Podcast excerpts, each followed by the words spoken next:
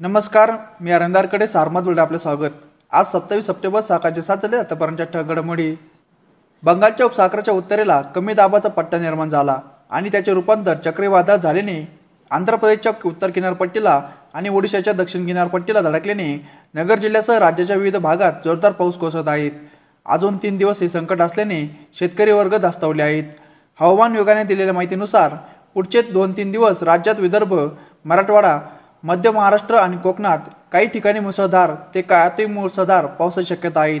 काही ठिकाणी पावसाची तीव्रता जास्त असल्यानं नागरिकांनी काळजी घेण्याचे आवाहन केले आहेत. सोमवारी राज्यात अतिवृष्टी होण्याची शक्यता वर्तवण्यात आली.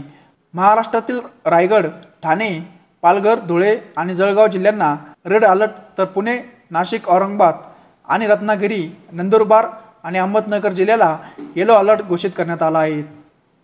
अहमदनगर जिल्ह्यातील श्रीगोंदा पारनेर आणि कर्जतला वरदान ठरलेल्या कोकडी प्रकल्पातील पाणीसाठा हळूहळू वाढत असून आता तो ऐंशी टक्के पाणीसाठा झाला आहे.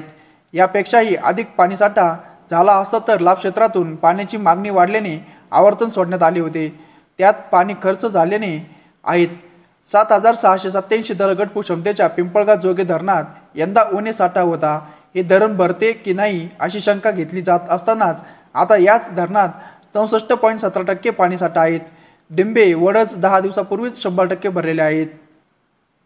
राज्य सरकारच्या कोविड टास्क फोर्सने शाळा सुरू करण्याची परवानगी दिली आहेत त्यानुसार येत्या चार ऑक्टोबरपासून ग्रामीण भागात पाचवी ते बारावीपर्यंत तर शहरी भागात आठवी ते बारावीपर्यंत शाळा सुरू करण्याचा निर्णय शालेय शिक्षण विभागाने घेतला आहे.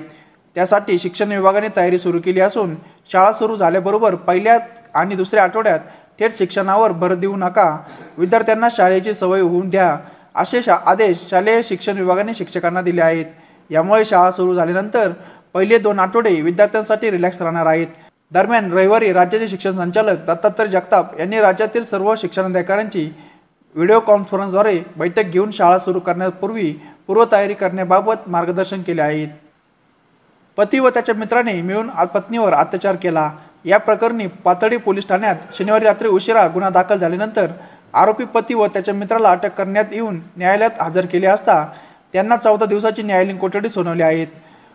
तुला मुलं होण्यासाठी माझ्या मित्राशी शरीर संबंध ठेवू असे सांगत पतीनेच पत्नीचा घात केला. पतीने गोळ्या दिल्या आणि मला चक्कर आली. त्यानंतर पती व त्याच्या मित्राने माझ्यावर अत्याचार केला. झालेला प्रकार कोणाला सांगितला तर जीवे ठार मारीन अशी धमकी दिली.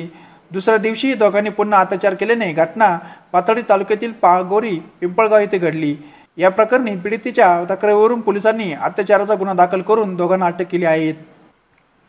जिल्ह्यात रविवारी सहाशे एकोणपन्नास रुग्णांना रुग्णातून डिस्चार्ज देण्यात आला. यामुळे कोरोना बरे झाल्यांची संख्या तीन लाख एकतीस हजार तीनशे पंच्याऐंशी इतकी झाली आहेत. रुग्ण बरे होण्याचे जिल्ह्यातील प्रमाण हे शहाण्णव पॉईंट सत्तावन्न टक्के इतके आहेत.